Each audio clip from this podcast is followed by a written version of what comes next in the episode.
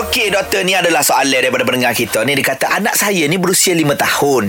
Jadi sejak kebelakangan ini dia sering sakit mata. Sakit mata pula. Hmm. Uh, kadang-kadang mata jadi bertahi dan kadang-kadang bengkak. Boleh tak doktor jelaskan kenapa mata ni boleh boleh terjadi sebegini dan apa rawatan yang harus diberikan?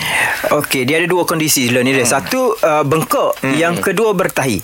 Dia bertahi tu mungkin dia begok lah dia. Oh, Okey. mata begok. Ha. Okey, apa dia boleh begok tu? Dia boleh bertahi tu. Uh. Yang pertamanya sebab jangkitan kuman, jangkitan virus, bakteria pada selaput mata tu. Itu yang pertama. Tapi bila bengkak, uh, jangkitan bakteria virus ni boleh menyebabkan bengkak juga. Tapi kita perlu ingat bengkak tu mungkin dia ada alahan.